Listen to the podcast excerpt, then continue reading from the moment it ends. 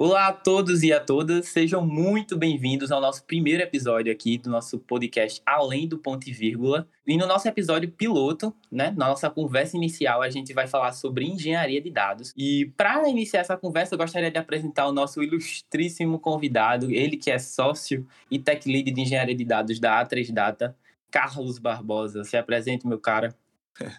Obrigado, Anderson. Primeiramente, eu estou bem feliz de estar aqui, tendo a oportunidade de de mostrar aí um pouco, né, da minha trajetória, onde eu comecei até onde eu estou agora. Então, fico muito feliz de ter essa oportunidade de falar aqui sobre engenharia de dados, né, particularmente é uma área que eu que eu gosto bastante, né? Eu sou um admirador assim de todo o contexto da área de dados, mas assim eu estou puxando cada vez mais para essa área de engenharia de dados e eu acho que o papo de hoje tem vai ter muita coisa legal aí. A gente vai falar muito sobre o mercado de engenharia de dados, ou, sobre o profissional também da engenharia de dados, como esse cara tá, o porquê desse cara se tornou tão valioso dentro do mercado, né? Então, acho que tem muita, muita coisa legal aí é, nesse bate-papo de hoje. Ah, com sem sombra de dúvida você tem o que falar, meu caro? sem sombra de dúvida. E a gente também tem o nosso queridíssimo aqui, meu amigo, também petiano, co-host, aspirante a cientista de dados, João Vitor, né, João?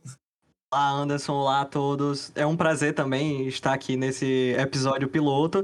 E eu acho que o, o episódio de hoje vai ser muito legal, assim. Como ele falou, é, a área de dados está em muito crescimento e tem muita coisa interessante para a gente falar. Tem muita coisa hoje que está sendo construída com dados para tomada de decisão, para criação de soluções incríveis. Então vai ser um papo muito legal. Ah, muito bacana, muito bacana mesmo. Estou aqui do lado de dois grandes aqui, né, da parte de dados. João, que ele é aspirante, né? João tá dentro de um monte de projeto de inteligência artificial, engenharia de dados. O, o, o menino manja também.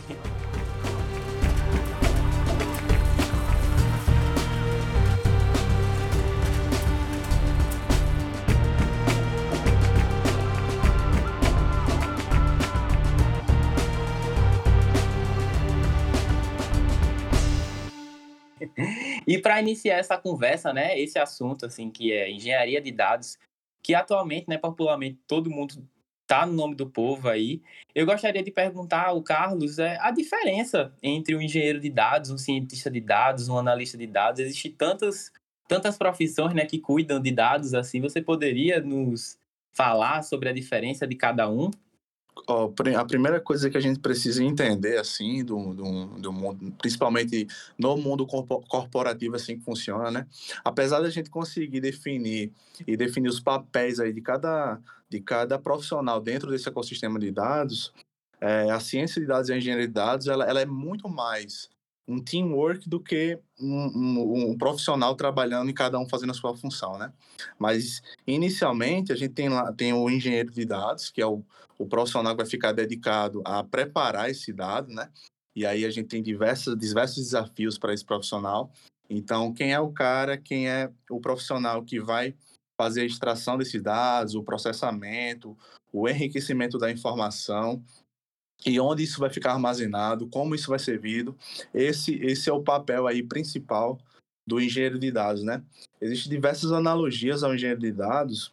Uma delas é que ele é muito similar ao engenheiro de software, porque ele precisa ter a visão holística, né? Ele precisa ver o todo, e aí que entra muito a, a, a, o papel do engenheiro de dados nesse processo. Já o cientista de dados ele vai estar muito mais focado dentro da, do contexto de análise, né?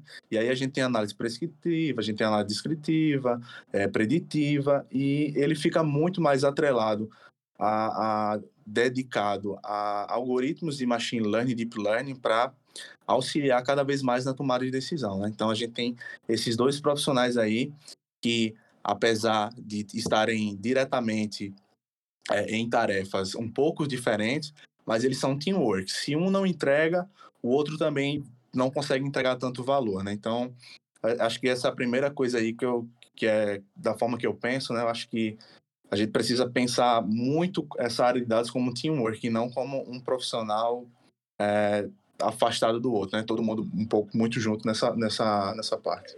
Ah, entendi, Carlos. Aí, então, no caso, o, o engenheiro de dados, ele vai tratar os dados, é isso? E o cientista de dados, ele vai utilizar na, na aplicação assim algoritmos, tudinho, é isso mesmo? Só para saber se eu entendi.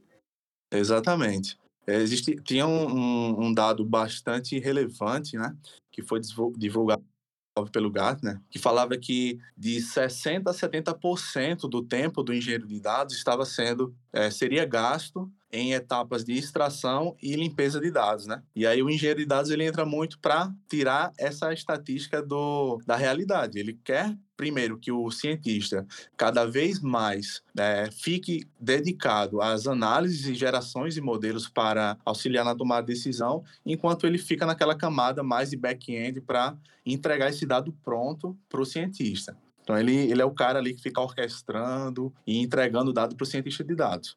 E essa é uma questão muito interessante, porque o cientista de dados ele depende muito de ter esses dados bem estruturados, de ter uma informação ali que segue um padrão, porque sem isso ele não consegue extrair insights a partir daqueles dados, reconhecer um padrão é, melhor, justamente porque pode ter muito ruído, pode ter muita informação que não foi bem tratada e é aquilo, né? Se você tem lixo, vai sair lixo do modelo. Então, é, dificulta muito as previsões que vão poder ser feitas a partir dos dados que se tem.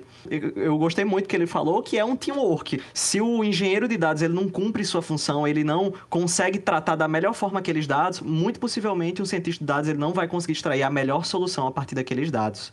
Exatamente. Uma coisa muito, muito legal também é como essa moeda ela vira também, né? O, se o engenheiro ele não tem uma ótima comunicação com o cientista de dados, ele também acaba, ele pode ter o melhor pipeline é, desenvolvido, ele pode ter uma arquitetura fantástica, mas o dado que ele está entregando às vezes não vai fazer sentido nenhum para o cientista.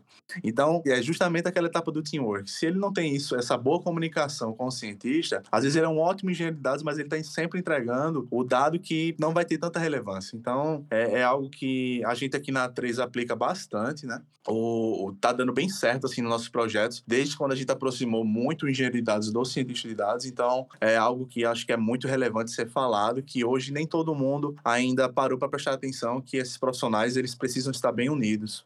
Sim, sim, e é muito importante saber também, né, essas definições, porque até quando uma pessoa ela vai querer engajar desbravar né, a área de engenharia de dados, assim, saber que existem outras também funções dentro desse grande mar de dados que existem aí, né, na nossa realidade.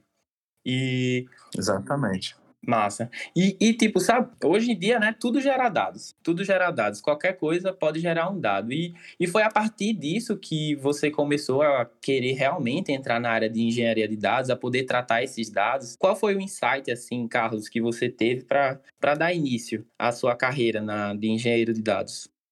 Eu acho que muitos vão se identificar com o que eu vou falar aqui agora, mas quando eu comecei aí bem, bem forte assim nessa parte de, é, de ciência de dados, né, que como foi que eu iniciei, era que há três anos atrás, quatro anos atrás, o cientista de dados ele fazia muito o papel do engenheiro ainda. Então, quando você estava lá num projeto onde você ia desenvolver, por exemplo, um modelo de machine learning que vai é, classificar um cliente a ser churn, por exemplo, quem fazia toda a etapa de extração, transformação, processamento desse, desses dados era o próprio cientista.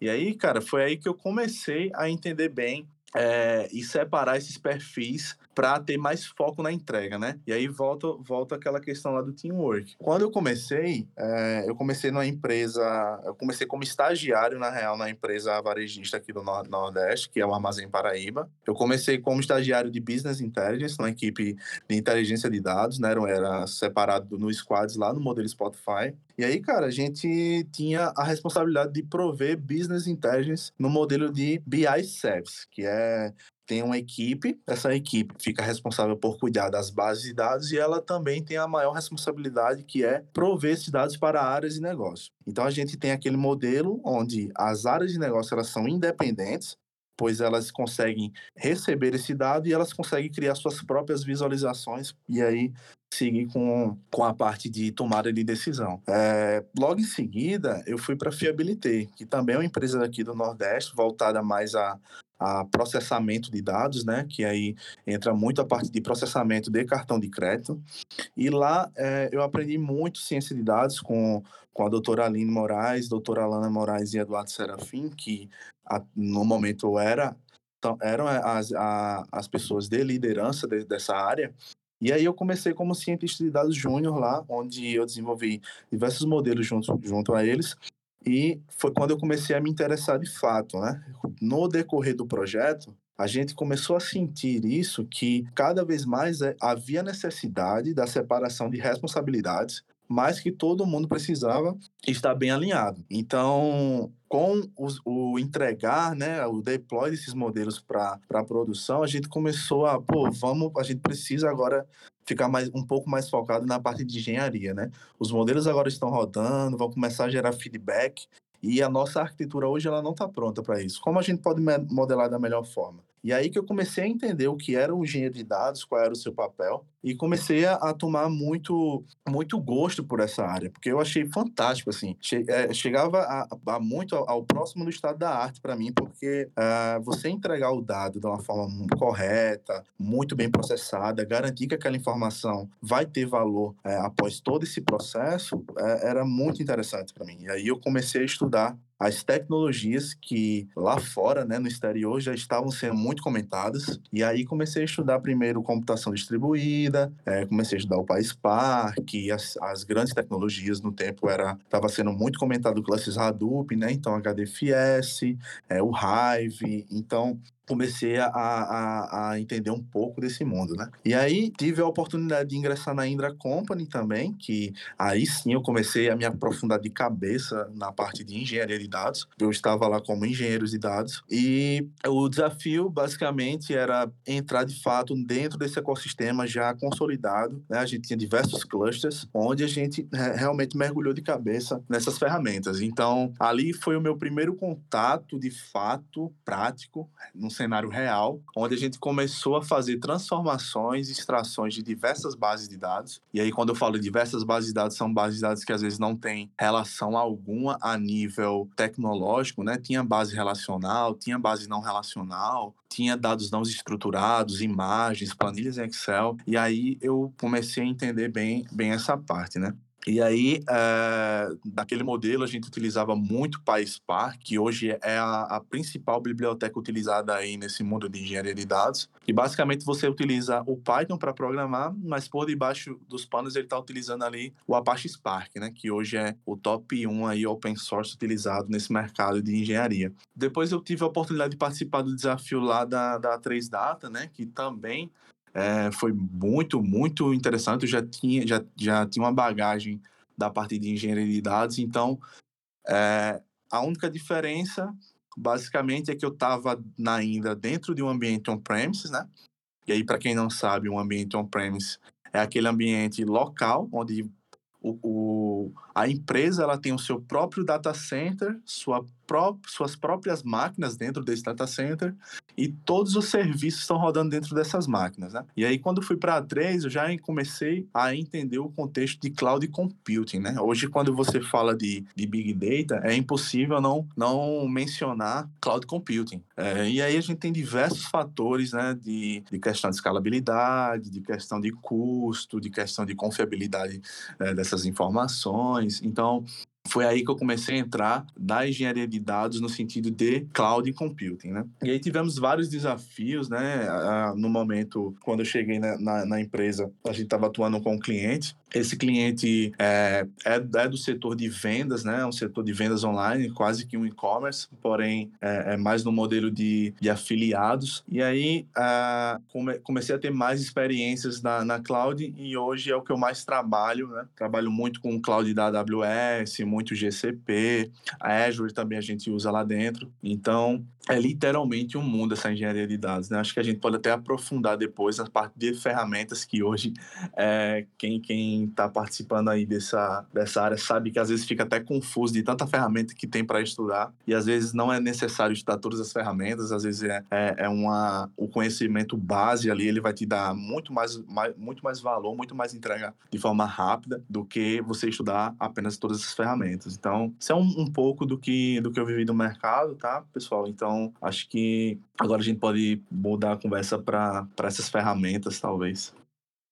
Sim, sim, sim. Caramba, assim. É, esse ponto que você falou dessas ferramentas é muito importante mesmo, porque uma pessoa, quando entra na área de tecnologia, né, para o mercado de trabalho, é, digo assim, uma pessoa iniciante, ela quando não sabe muito bem ainda o que seguir, tudinho, ou até sabe, mas aí quando se inicia lá no, no mercado de trabalho, né, ele se depara com aquela quantidade enorme de experiência que os recrutadores pedem para que as pessoas que vão participar do processo seletivo tenham, né? E isso, de certa forma, assusta, né? E, e você é tech lead, né? Você lida com essa parte também de recrutamento. Então, eu acho que seria muito bacana é, você dar dicas realmente de ferramentas que seriam, de fato, assim, interessantes para você falar num processo seletivo ou algo do tipo, sabe, Carlos? Perfeito. É, na, no meu ponto de visão, o que eu considero feijão com arroz aí para todo engenheiro de dados seria a, a, uma das coisas que é muito utilizada e há bastante tempo, a, desde os anos 90, anos 2000, que é o SQL. O SQL hoje, é, algumas pessoas estão até deixando se levar pelo, pelo calor do momento, estão falando muito de Spark e tal, mas o SQL, ele, ele é essencial quando a gente vai fazer uma exploração de dados, né? Hoje, aí, grande, grande parte do, dos sistemas que, que estão em produção hoje, que os clientes usam, que geraram um grande volume de dados, eles são bases relacionais. Então, para você conseguir fazer extração, exploração desses dados, muito provavelmente você vai precisar de SQL. Sem sombra de dúvida, se você sabe SQL, se você sabe bem SQL, assim, você estudou a, a, a fundo, você consegue resolver já de cara aí eu, eu adianto para vocês mais de 70% dos teus problemas, que é com SQL, né? Mas quando a gente vai para entrar para ir para resolver os outros 30% do, dos problemas, a gente precisa trazer isso para um, um, cenário mais escalável. E aí entra o Apache Spark, né? E aí para quem não conhece o Apache Spark, ele é basicamente uma, um engine de computação em memória, onde ele vai rodar de forma distribuída em várias máquinas. E aí que traz a escalabilidade. O que não é escalabilidade é você ter um processo e esse processo vai rodar em um único cluster e essa, essa tarefa não é distribuída. Qual é o problema dessa, dessa arquitetura? É que quando a gente precisa fazer computação de grande volume de dados, essa máquina, cada vez mais, ela vai ter a necessidade de ficar maior. E deixar essa máquina maior, ela traz um custo e esse custo acaba sendo inviável para a operação. Então, quanto maior essa arquitetura distribuída, significa que você não vai mais precisar escalar uma máquina só, mas você vai ter vários clusters menores trabalhando em uma única tarefa. Então, essa ideia da computação distribuída, ela foi muito, muito interessante e hoje é basicamente o estado da arte que o, o Apache Spark trabalha. Então, com essas duas ferramentas, você consegue resolver muito problema no cotidiano já. É, uma outra questão é que a gente hoje tá, tem, tem diversas formas de armazenar esses dados, né? seja em bancos de dados, seja em estruturas de data lake, object storage e etc. Mas o que é muito falado hoje é, é o famoso data lake, e aí tem um novo carinha aqui que entrou em 2020, que é o Delta Lake. Se você tem uma boa base de arquitetura de data lake, o PySpark e SQL, você consegue resolver muita coisa. Hoje, sem sombra de dúvidas, quando o pessoal vem falar comigo para perguntar, pô, Carlos, o que é que eu preciso estudar para me dar bem nessa área? Eu estou vendo que está tendo muita demanda, é, o pessoal tá, esse profissional está sendo muito requisitado. Cara, respira. Quando você for para a internet, você vai ver que tem muita coisa para estudar, mas estuda essas três coisas aqui. SQL, conceito de Data Lake para Spark. Você vai conseguir resolver muito problema e, sem sombra de dúvida, você vai conseguir seu emprego e vai se dar muito bem. Né? Porque o resto, cara, vai ser questão de aprendizado mesmo, com quando você colocar a mão na massa e, e etc. Bacana. E você falou agora do Apache Spark. Aí isso me lembrou de uma outra coisa que também está é, tá sendo bem famosinha atualmente. Essa sensação do momento, na verdade. Que é o Apache Kafka.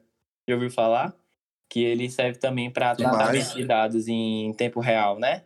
Demais. O Kafka, ele hoje, né, na, na, na parte da Software Foundation, que hoje é basicamente o que, move, o que mais movimenta o cenário de Big Data a, a nível mundial, né, no nosso planeta, a primeira ferramenta hoje da, da Apache Software Foundation é o Apache Spark e a segunda é o Apache Kafka. Disparadamente aí, há cenários de pipelines de streaming, né? Entregar o dado em near real time ou até mesmo em real time, o Kafka, sem dúvidas, é líder dentro desse mercado. E aí, cara, tem um, uma coisa muito, muito legal quando a gente fala dessas ferramentas open source, o mundo open source ele gira todo o mercado. Então, por exemplo, você falou aí do Apache Kafka. Kafka hoje é referência em pipeline de streaming. Mas se a gente vai na, numa cloud da AWS, por exemplo, a gente vai se lidar com um carinha chamado Kinesis e esse Kinesis a gente tem o Firehose e o Datastream. Ambos são Kafka encopados lá dentro, né? Encapsulados lá dentro. Então, acho que é algo bem, bem legal assim também. Por isso que eu falo que o conhecimento base ele é muito importante, porque, cara, se você aprendeu a utilizar o Kafka, você vai para uma estrutura de cloud onde está usando o Kinesis, é a mesma engine por debaixo dos panos. Então, hoje, o Kafka é extremamente utilizado para pipeline de stream. A gente tem a principal é, impulsionadora desse, desse, dessa tecnologia que é a Confluent. A Confluent hoje, ela disparadamente impulsiona muito o desenvolvimento do Kafka e é uma ferramenta sensacional que eu também recomendo para aprender, mas hoje, a nível de cenário brasileiro, ainda não é tão comum pipeline de stream. Cada vez mais tende a ser comum, tá? Porque quanto mais rápido você entrega o dado, significa que mais rápido sua operação está tendo tempo de resposta. Então, cada vez mais a gente vai ter essa necessidade. Mas, hoje, grande parte dos cenários que, você, que o profissional de engenharia de dados vai lidar com é batch, né? que é um, um determinado horário do dia, é, vai rodar uma pipeline e isso vai entregar o dado. Eu recomendo demais o, o Apache Spark primeiro. Mas, sem sombra de dúvidas, se você já tem um Apache Spark dominado, o SQL bem dominado, cara, vai para o Kafka que com certeza você vai ser muito, muito requisitado para criar pipelines em streaming. É muito massa. Quer falar alguma coisa, João? Tá caladinho? Não, então, eu queria saber isso um pouco da sua realidade, assim, é, no cotidiano, quais são as tarefas que você faz. E aí eu queria saber um pouco sobre esse volume de dados que você está descrevendo, essas ferramentas que elas vão é, rodar em uma infraestrutura meio que distribuída aí eu queria saber, assim, você, no momento, lida com dados de qual volume, assim, só para dar uma noção do problema. E além disso, eu queria saber é, a maior parte do dado que você está lidando no momento. Ele é semi-estruturado, ele é estruturado, ele é não estruturado. E aí eu queria saber é, esse processo de tentar transformar esse dado de uma maneira que ele possa ser utilizado dentro do esquema de organização que você tem dentro da empresa.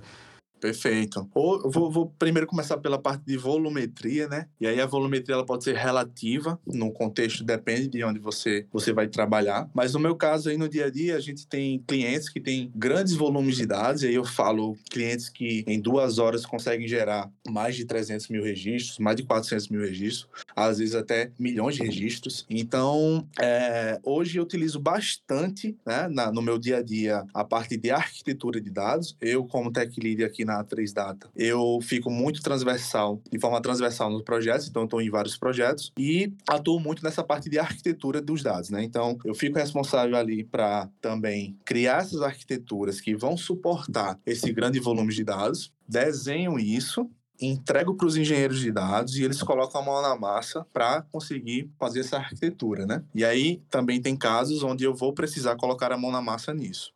Hoje também tô, tô à frente aí dentro da A3, impulsionando o desenvolvimento um pouco mais moderno em relação a, a, gerenciamento de containers. E aí a gente utiliza muito Kubernetes lá dentro. Eu gosto bastante, inclusive estou é, à frente disso. Uh, basicamente, cara, a gente constrói pipelines, né? Falando agora como um todo, a gente constrói pipelines que vão ser altamente escaláveis, com o melhor custo para o nosso cliente e entregar o mais, o mais rápido possível, né? É basicamente esse o nosso contexto lá como engenheiro de dados.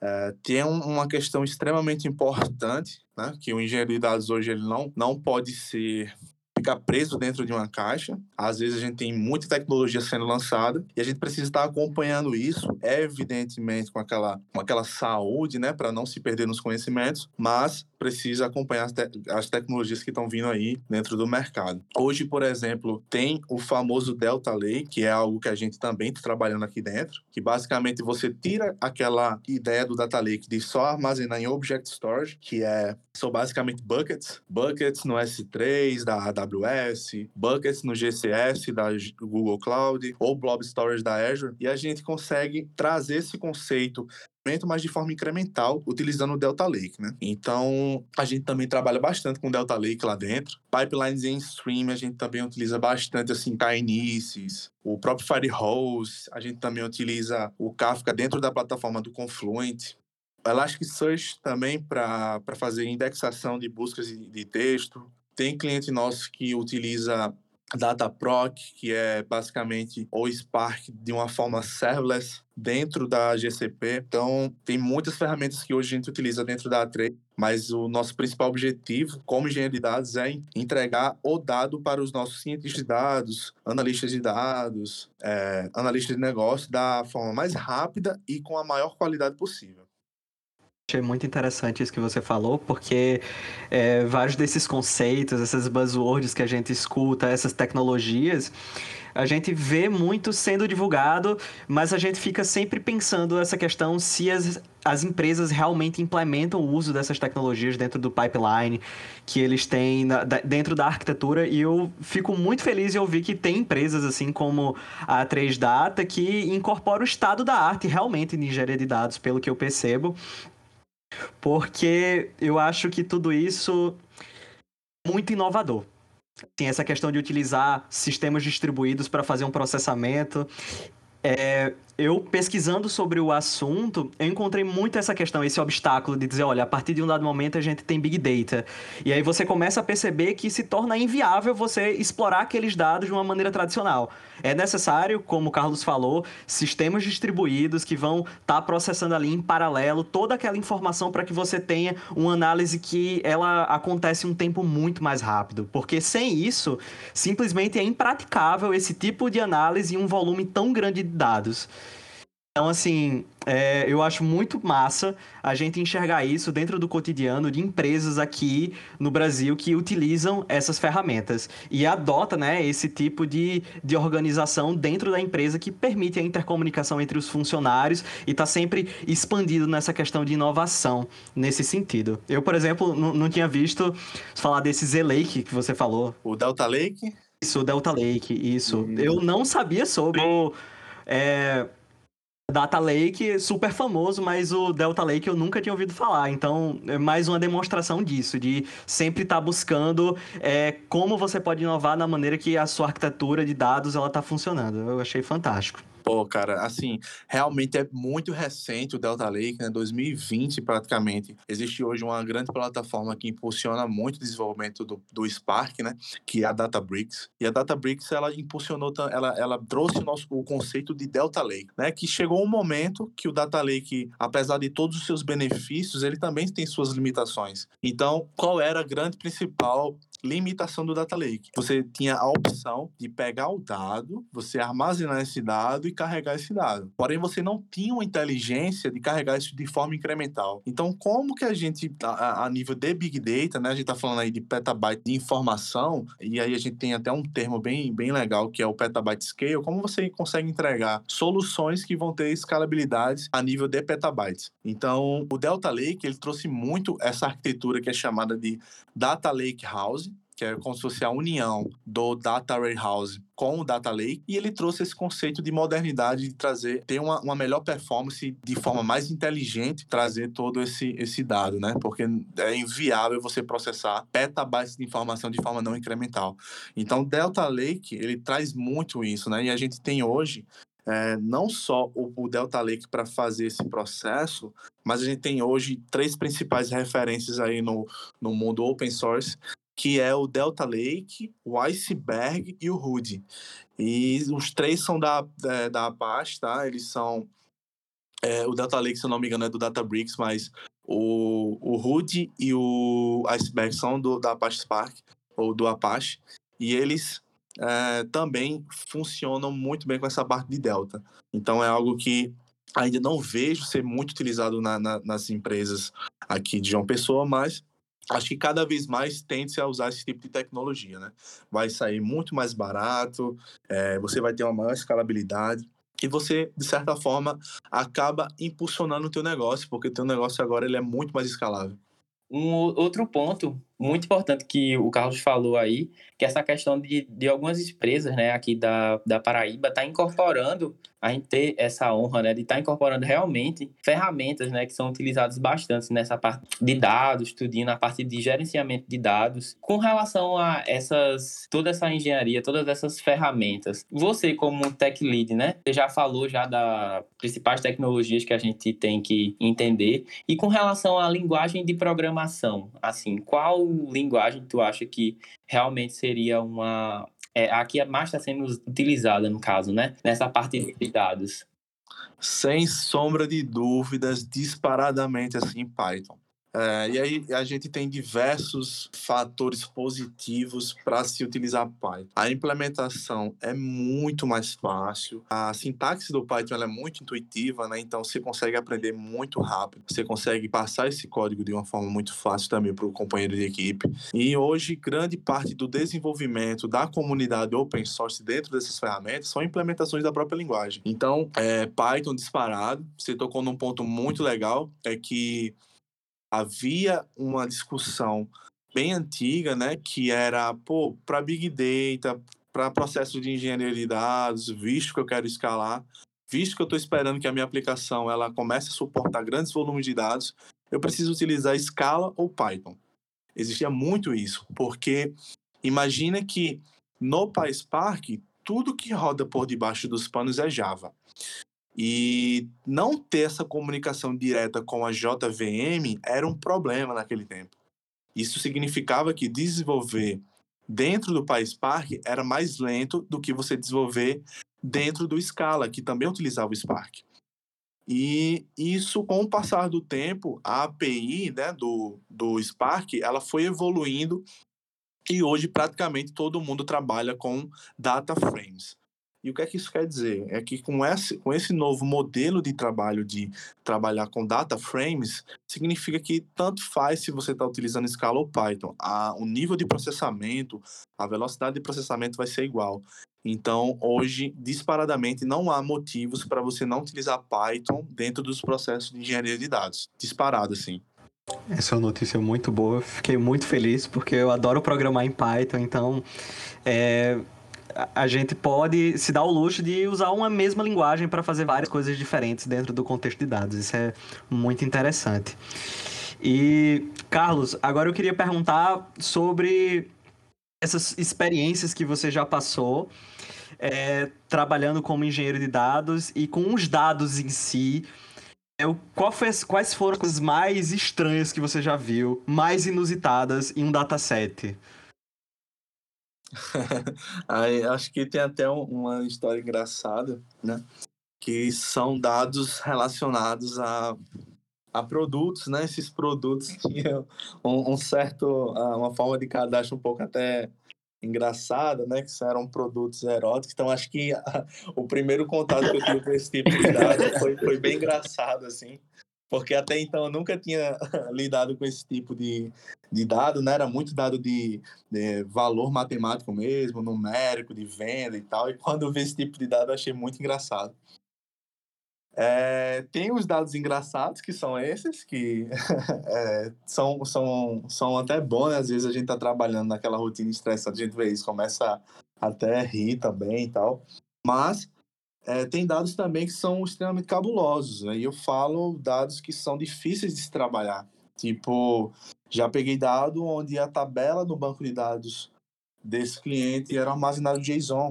E você precisa tratar ele, né, para que eles Isso. sejam úteis, né, Exatamente. futuramente, os dados. E aí a gente tem um, um, um, grande problema, que não, não é bem um problema, mas é uma característica dos dados disponíveis na internet, é que nem sempre eles são estruturados. E aí o caso do JSON é um caso que o dado não é estruturado, você pode ter você tem ali a expectativa que você tem, mas não necessariamente ele vai sempre seguir é, o mesmo padrão ali. E aí acaba dificultando muito a tarefa, porque você não consegue generalizar a tarefa da extração, não é, Carlos?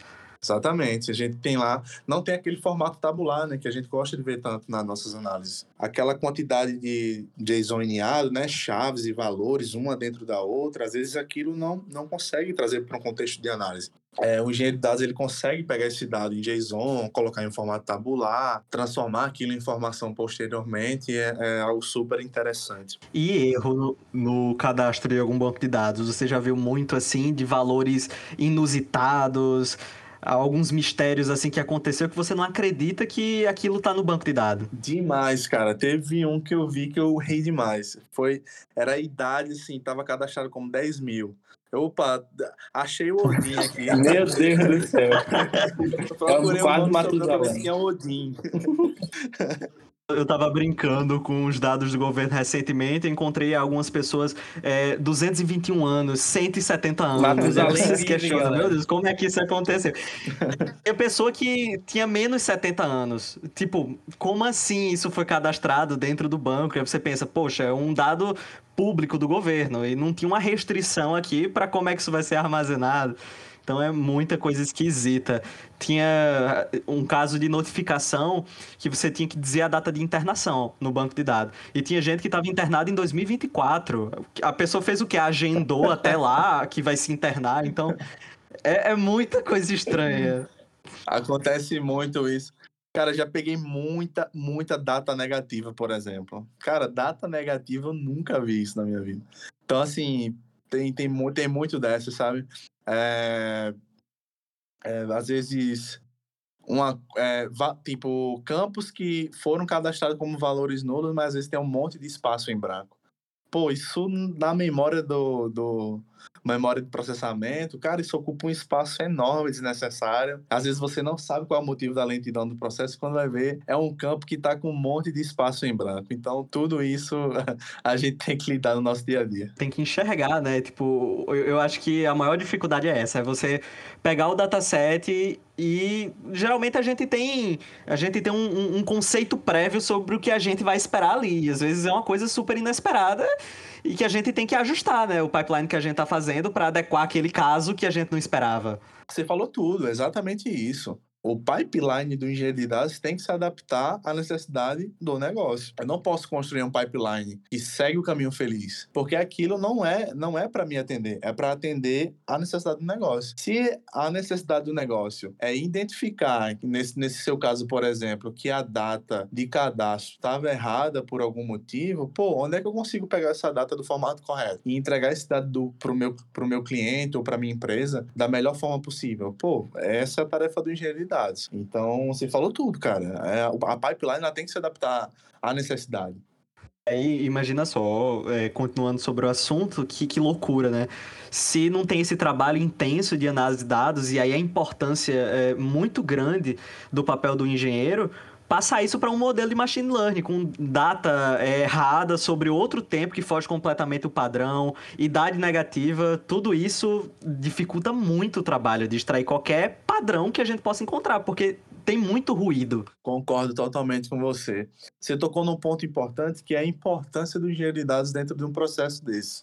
Cara, você acredita que não é todo mundo que ainda enxerga esse, esse grande valor? Hoje é uma dor da, da, do setor de engenharia de dados é, realmente mostrar qual o valor dele dentro da operação. Porque quando, quando a gente está, por exemplo, com, como cientista de dados, como analista de dados, é muito fácil de transparecer o que a gente criou. Porque pois é.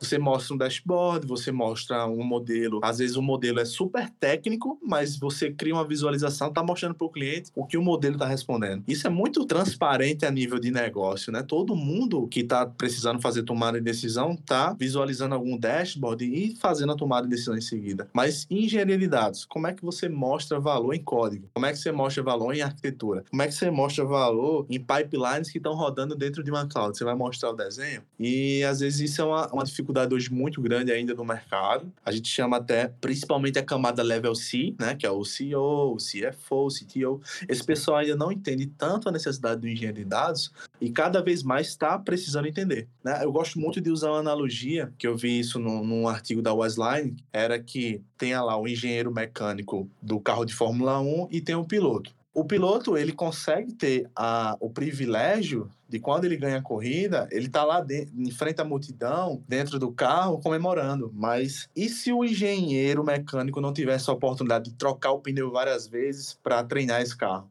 Ele não tivesse a oportunidade de trocar a carroceria para deixar mais leve, para testar uma mais pesada, para testar N situações, né? Então é muito parecido com, com o engenheiro de dados. O engenheiro de dados está ali na camada de background, mas ele colabora e é tão relevante quanto o cientista de dados para entregar esse, esse valor, né? Uma outra analogia que é super, super legal também, eu cito bastante assim quando eu quero passar o valor do engenheiro de dados para as pessoas que ainda não, não enxergam tanto valor, é, por exemplo, o, a construção de um foguete. Pô, você tem lá o astronauta que vai para a Lua, mas como é que você constrói uma ferramenta que vai conseguir fazer com que isso seja possível? Tem vários engenheiros trabalhando aí na construção daquele produto. Então, acho que é, você tocou num ponto muito importante que eu queria falar, e o valor do engenheiro de dados está muito associado a isso, né? Não a visualização, mas dentro do processo, ele é extremamente importante. Se o engenheiro de dados erra no começo, significa que toda a tua operação está se baseando em dado errado. Então, pode ser comprometida completamente. Exatamente. E também tem o fator de que o engenheiro de dados, por ele ocupar essa função e estar tá responsável por essa parte de tratamento,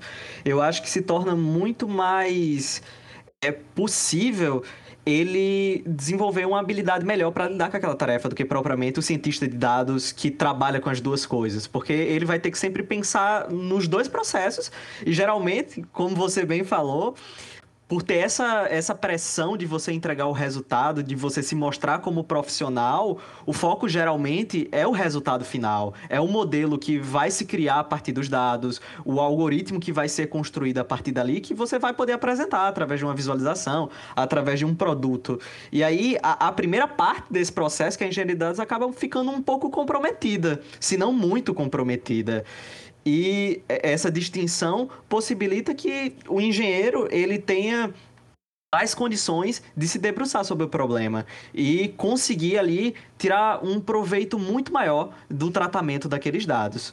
Justamente porque ele vai ter mais tempo dedicado àquela tarefa e o valor dele é naquela tarefa. Exatamente, você falou tudo. Hoje existe também, tem uma, uma nova área chegando aí, que está chegando com tudo, tá? Que é muito importante, eu diria. E hoje ela é muito similar a alguma, algum para cenário de desenvolvimento de software, que é o profissional do DevOps, né? Dentro do nosso contexto de dados, a gente tem o DataOps, né? O, da, o DevOps, basicamente, ele, ele tem aquela toda cultura de integração contínua e integração é, de entrega mesmo, né? Uma, uma entrega contínua contínua. Só que esse cara está muito mais direcionado para a entrega contínua de software. E qual é a diferença para o profissional de dados da, de DataOps, por exemplo? É que o DataOps está muito, muito relacionado à entrega contínua de dados. Hoje, é, cada vez mais, os engenheiros de dados estão muito, muito sobrecarregados em relação a as tarefas de subir uma infraestrutura, mesmo que seja automatizada via uma, uma ferramenta de provisionamento, e hoje a gente tem o Infra as a Code, né? a, a, a infraestrutura como código, Terraform, CloudFormation, é, Pulumi, entre outras, mesmo com esses benefícios de ferramentas que conseguem fazer isso de uma forma mais automatizada, a gente tem a dificuldade de conseguir alocar esse engenheiro para vários processos. E aí o DataOps ele vem muito nessa ideia. Como eu consigo automatizar mais os processos, como eu consigo provisionar as minhas infraestruturas de uma forma mais rápida e como eu consigo entregar dados no fluxo contínuo e que cada vez mais a minha operação ela fique dentro desse ciclo. Então hoje é muito comentado o, o DataOps, existe o, o DataOps Manifest, né, que são várias recomendações para você ter um ambiente de dados saudável e de mais próximo aí do estado da arte. Então, pô, cara, o DataOps ele vem muito também para colaborar dentro desse processo junto com o engenheiro de dados. Você falou aí de DevOps, aí eu lembrei aqui, né, que quando eu participei de um projeto também na parte, mais na parte de, de qualidade, sabe, de software QA, aí falava muito dessa palavra e eu não sabia o que danado era, e aí eu fui pesquisar sobre, né, e aí eu entendi realmente o que, o, a função de um DevOps dentro de um projeto, o quanto que ela é importante, né, abordar essa cultura. Eu acredito que na, na parte de, de, de, dados de vocês, de engenharia de dados, deve ser muito importante, porque assim, DevOps pelo menos é Development and Operations, né? Seria você juntar a parte de operação e a parte de desenvolvimento. E aí, tanto isso junto, encaminhando, eu acho que seria extremamente importante, né, para você produzir uma, um produto ou, ou algum dado de, de, com qualidade, no caso, e juntar assim a, a, todas as partes que trabalham naquela questão que a gente voltou do início, que a gente falou no início, que é o teamwork, né? Todo mundo trabalhando junto para poder entregar da melhor maneira possível. E eu acho que na área de, de Big Data, na área de engenharia de dados, não seja diferente, né? Exatamente, não é. É muito similar. Aquela analogia do engenheiro de, de, de dados ser muito similar ao engenheiro de software é realmente verdade. Todo o processo em si ele é, ele é muito, muito parecido. A diferença são os objetivos que cada um vai ter que alcançar. Se nesse, nesse, nesse ecossistema de desenvolvimento de software eu tenho as minhas responsabilidades separadas, mas que todo mundo no final quer entregar software, no ambiente de dados é a mesma coisa. Eu vou ter cada um dentro do teu perfil de responsabilidade, mas todo mundo no final vai querer entregar dado. Se no final eu quero entregar dado e eu quero entregar o dado correto, evidentemente todo esse ecossistema ele tem que estar bem unido, né? E o, o DataOps ele vem muito muito nesse, nesse quesito. Né? Ele vem para unir todas as áreas de uma forma mais automatizada e mais integrada. É, automatizar realmente é o futuro de muitas áreas, viu? Porque acaba automatizando rotinas, né? Que estão ali que deveriam. É, que são relativamente um pouco mais complexas, que demandam determinado tempo, e você automatizando isso torna mais rápido né, a entrega do produto ou do dado. E e graças a Deus, na verdade, vem chegando cada vez mais no, aos ouvidos né, dos grandes aí essa parte de, de qualidade também das coisas, que não basta ser apenas quantidade, mas eu acho que a qualidade do dado, a qualidade do produto final é muito importante. E as empresas em si, elas estão abrindo o olho né, nessa questão mais de, de entregar com qualidade e não se preocupar tanto com o volume da, dos dados e das, das coisas. Exatamente isso. Ó, uma, você falou uma coisa muito, muito legal. Automatizar realmente é o futuro. Existe hoje um, um dado né, da, do Gartner que ele fala o seguinte: é, em 2002, 90% das estratégias corporativas mencionarão explicitamente a informação como ativo empresarial a, e a análise como uma competência essencial. O que isso quer dizer? Que cada vez mais eu vou ter processos automatizados, onde antes quem realizavam eram operadores de tarefas rotineiras, e eu vou pegar esse pessoal e cada vez mais concentrar a fazer análise. Então, quem faz o trabalho braçal, quem faz o trabalho mais operacional, vai ser máquinas rodando algoritmos. E eu preciso pegar essas pessoas e agrupar ela a nível de inteligência com análise de dados. Então, você falou exatamente isso, cara. O futuro da, de dados hoje, das áreas de dados, é cada vez ter mais processos automatizados, cada vez mais fazer um investimento em pessoas que tragam essa inteligência, né? inteligência para o negócio. E complementando essa questão da qualidade do, dos dados, é muito importante, porque para você fazer um armazenamento de dados tem um custo, e principalmente se você for utilizar é, um sistema distribuído para armazenar uma grande quantidade de dados, você paga pelo uso que você faz desses dados. Então, não necessariamente você armazenar dado por armazenar vai estar tá trazendo inteligência para o teu negócio, vai estar tá trazendo informações e possibilidade de criar produtos. É essencial que esses dados eles tenham qualidade, eles possam é, orientar o produto que vai ser desenvolvido, eles possam ser a matéria-prima para o que vai ser desenvolvido no final do processo.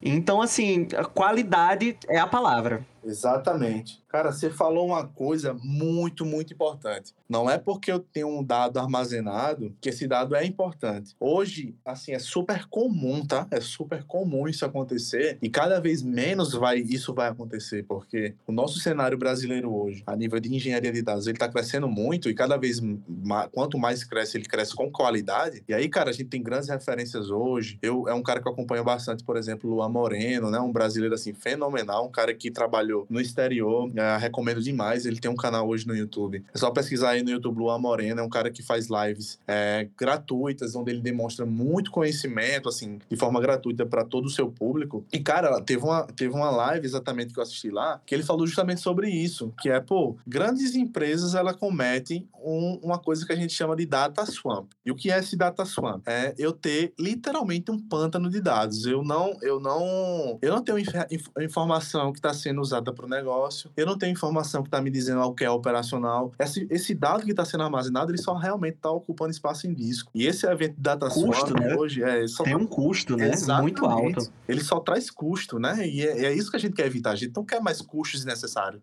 A gente quer investimentos, né? A gente quer investimentos inteligentes. Então, você falou, tocou num ponto aí essencial, cara. É, hoje, cada vez mais para a gente evitar isso, a gente está usando muita especificação. Então, por exemplo, quais são as melhores, quais são as perguntas essenciais que eu preciso saber para evitar que isso aconteça, né? Então, o engenheiro de dados existem diversas perguntas que antes de começar um projeto ele, ele pode e necessita fazer. Então, por exemplo, Cara, qual vai ser a pipeline? A gente vai precisar rodar algo diariamente? A gente vai precisar rolar algo de dois em dois minutos? Vai ser pipeline de batch ou vai ser streaming? Então, isso são uma das perguntas que o engenheiro de dados pode fazer. Quais são os tipos de transformações que eu vou precisar fazer inicialmente? Operações matemáticas básicas, soma, multiplicação, divisão e subtração. Vou precisar remover dado nulo. Onde tiver dado nulo, eu vou substituir por zero. Então, é, é esse tipo de, de, de pergunta, de questionamento, ajuda demais a evitar o data swamp. Por quê? Porque se eu chego para o meu cliente e falo, pô, qual tipo de transformação que eu vou precisar inicialmente? Eu estou automaticamente dizendo para ele me responder o porquê ele quer aquele dado. E se ele não sabe responder o porquê ele quer aquele dado, muito provavelmente tem algo de errado. Aquele dado vai se tornar um data swamp. Então a gente já consegue brecar aí esse data swamp, né? E também tem muito teamwork, assim, de você ver o que é que vai ser útil para construir um modelo de machine learning, de deep learning em cima daqueles dados. Então, o que é relevante e o que não é, que, que pode simplesmente é, ser retirado do, dos dados que estão armazenados. Exatamente. As grandes empresas que estão muito próximo desse cenário aí, né? O cenário muito, muito é, orientado a dados, vamos dizer assim. A gente tem hoje um termo muito, muito conhecido que se chama data driven, né? É você ser literalmente orientado a dados. E cara, essas empresas elas já respiram dados, né? Então tudo isso que a gente falou hoje no, no, no nosso podcast, ele, ele veio muito para trazer essa maturidade. Hoje, se as empresas não têm, pelo menos, de seis a sete requisitos que a gente citou aqui, ela não está orientada a data-driven. E é um desafio enorme, né? Muita gente acha que pô, vamos a Spark, vamos a Data Lake, vamos armazenar isso aqui da melhor forma possível e a gente tá cada vez mais próximo do Data Driven. Não, isso é, isso é um mito. Tá errado. Data Driven é teamwork. É você conseguir ter uma boa comunicação da ponta do cara que vai fazer toda a pipeline de dados, ao cara que vai trabalhar os modelos, ao cara que vai analisar o dado, ao cara do RH que precisa analisar um dado sobre um funcionário, por exemplo. Então, todo o ecossistema ele, tá, ele precisa estar tá respirando dados para conseguir fazer uma tomada de decisão decisão. Se hoje a empresa não faz isso, ela, ela não está nem próximo de ser data-driven. E aí tem a questão, né? Se ela não está próxima de ser data-driven, ela tem uma desvantagem competitiva muito grande.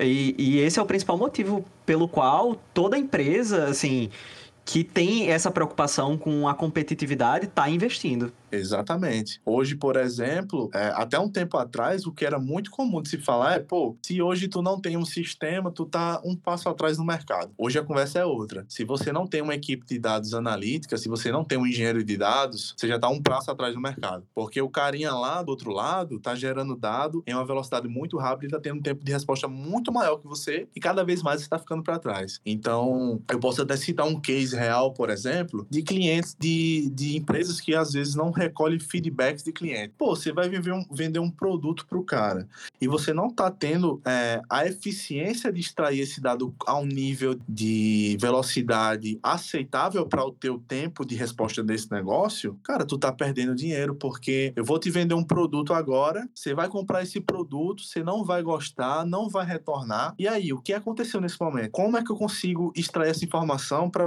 na próxima oportunidade que eu tiver de ter contato com esse cliente, eu conseguir ofertar um produto interessante para ele, né? mais próximo do perfil dele. Então, tudo isso está atrelado à, à, geração de dados e, e, retorno de feedback de cliente. Então, o engenheiro de dados, ele cada vez mais é, é essencial na operação.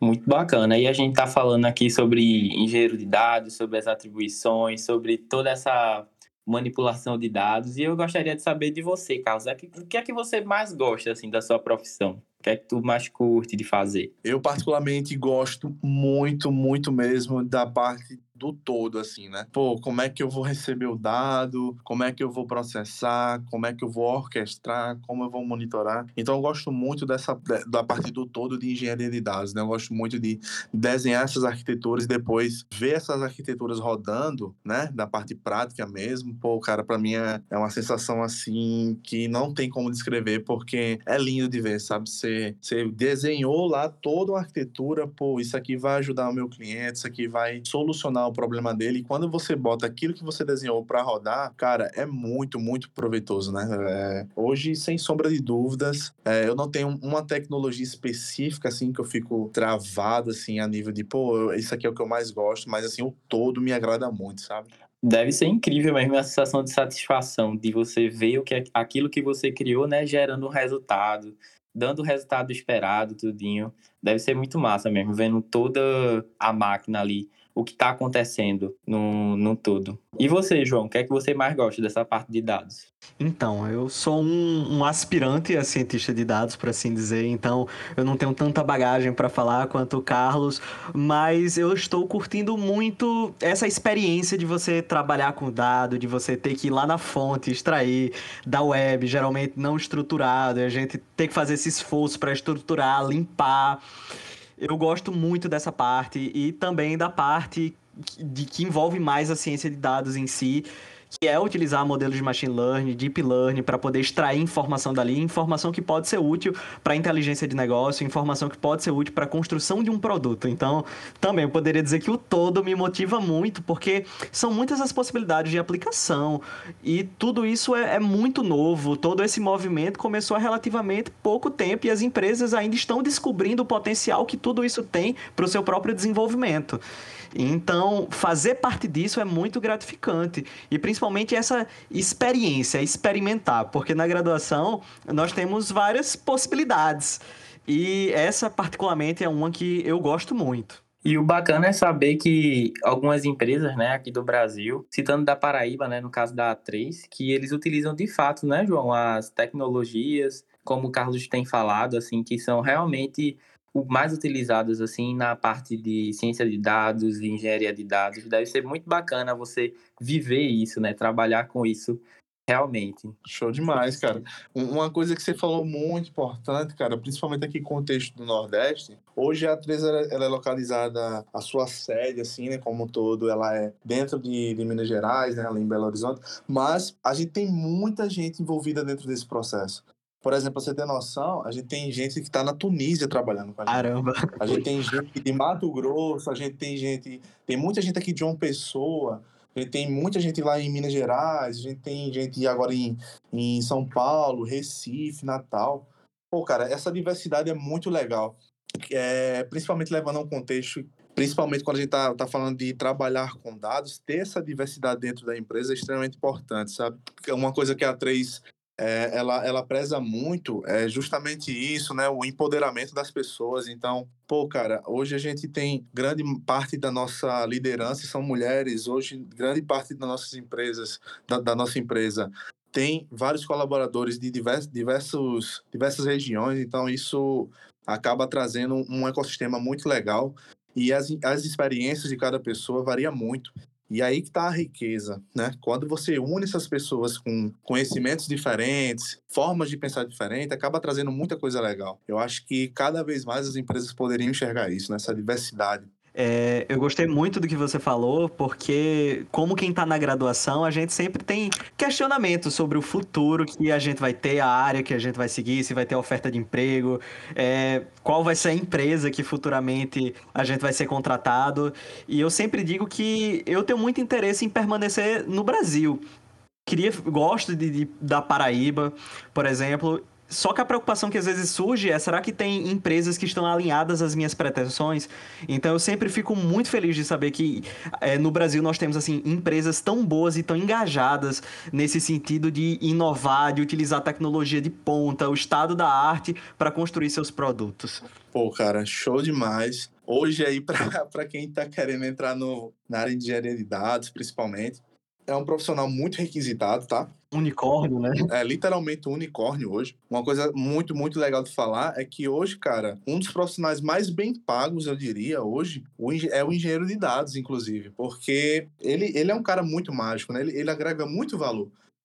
E é um cara que tem que ter muita competência técnica, mas também não só isso. Ele precisa ter muita competência de soft skill mesmo. Ele tem que ser um cara que tem que passar confiança na hora da fala. Ele precisa passar é, uma boa, ele precisa ter uma boa comunicação para se comunicar com o analista, o cientista, ou até mesmo a área de negócio. Pô, cara, assim, salário hoje de um engenheiro de dados, né? Você não tem o que reclamar. Assim, eu sem, sem sombra de dúvidas, recomendo demais aposta nessa carreira. E aí pode variar de região e empresas, mas né, pode variar aí de 6 mil até 15 mil hoje no cenário brasileiro. É muito, muito legal, sabe? Já é uma grana que você consegue viver bem, eu diria. Sem sombra de dúvidas, é, um, é uma grande é uma grande área, né? Que eu acho que muita gente que está na graduação, principalmente quem é aspirante, assim, feito o João, que quer seguir essa parte de ciência de dados, engenharia de dados, saber de uma notícia dessa, né, do salário, que é uma área aquecida, tudinho, eu acho que aquece o coração da gente, não é, João?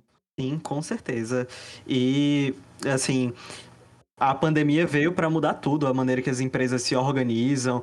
Então, tudo isso foi muito importante para a gente perceber que agora a gente está buscando uma vaga nacional, que qualquer pessoa de qualquer estado pode participar e a gente não fica só limitado ao local mesmo, em si, a região que a gente está. Então, sim, com certeza, Anderson. É, é muito tranquilizador a gente ter essa consciência de que as empresas estão buscando e a gente, quando fala empresa agora, fala em um cenário nacional de competitividade e de possibilidade de ter salários muito altos que valorizam a sua função, porque não é só você ter um salário alto, é você ser valorizado como profissional. E aí, por isso, esses salários altos. Exatamente, você falou tudo, cara. É uma coisa muito, muito legal assim, né? E eu, eu queria até aproveitar para falar isso, né? Já que a gente está dentro desse papo, que a gente está tendo muita vaga hoje lá na 3, principalmente para engenheiro de dados, né? Pô, cara, assim, se você é uma pessoa que sente interesse nessa área, tem vontade de, de aprender, sente que precisa de novos desafios, né? O seu perfil, cara, entra em contato com a gente, fala comigo no. Pode falar no meu Instagram, né? Arroba J Carlos 98. Pode entrar em contato também no LinkedIn. O LinkedIn da, da A3 Data, só pesquisar lá A3 Data, que já vai aparecer também. A gente tá, tá precisando muito, muito de engenheiro de dados, né? Então, recomendo demais entra em contato com a gente, que a gente conversa, bate um papo e quem sabe você não se torna um engenheiro de dados lá dentro, né? Sim, com certeza, sim, seria incrível.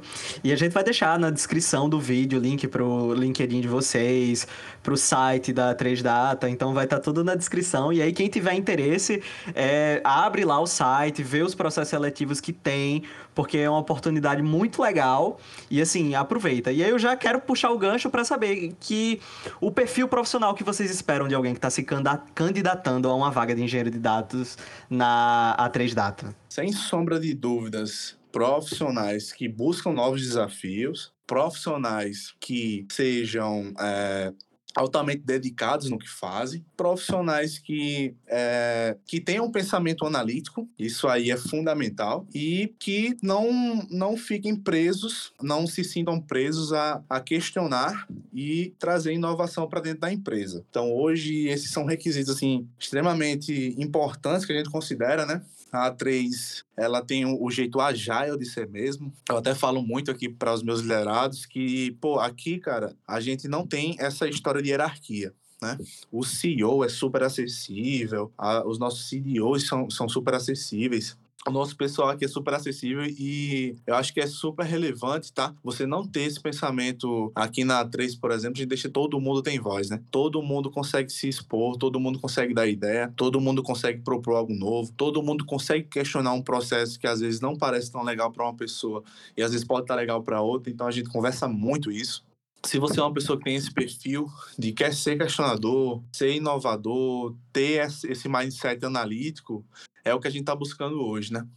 Então, super recomendo entrar em contato com a gente se você tem esse perfil. Se você tem, se você precisa de novos desafios para coisas novas para aprender, né? Hoje a gente, como a gente citou aí no podcast, usa muita tecnologia recente e a gente não tem medo de buscar tecnologia nova. Então, se você tem esse perfil, pode entrar em contato. Você será super bem-vindo. A gente vai conversar muito bem aqui dentro da empresa. É, acabei lembrando aqui do ponto que eu ia falar sobre o Agile. Muitas empresas elas acham que se você colocar um Scrum Master e fazer daily todo dia, você está fazendo o quesito Agile. Isso não existe, cara. É, é, o, a, a 3 ela tem um, um jeito agile de ser, porque lá dentro a gente tem processos que impulsionam cada vez mais os nossos colaboradores a crescerem. Então a gente, o, o cara entra hoje com dentro da empresa passa um mês, parece. A gente ouve relatos que os caras falam, pô, parece que eu tô aqui há seis meses, parece que eu tô aqui há um ano. E tão rápido que esse cara consegue rampar. Porque todo o nosso fluxo né, de operação já é pronto para trazer esse cara, evoluir ele lá dentro e cada vez mais rápido ele ter essa autogestão. Então, super, super recomendo também, se você mesmo que você não tenha tanta experiência, mas que você tenha uma experiência prévia e tenha muita vontade de aprender coisa nova, entrar em contato com a gente também, que já vai ser super válido, já vai ser super bem recebido.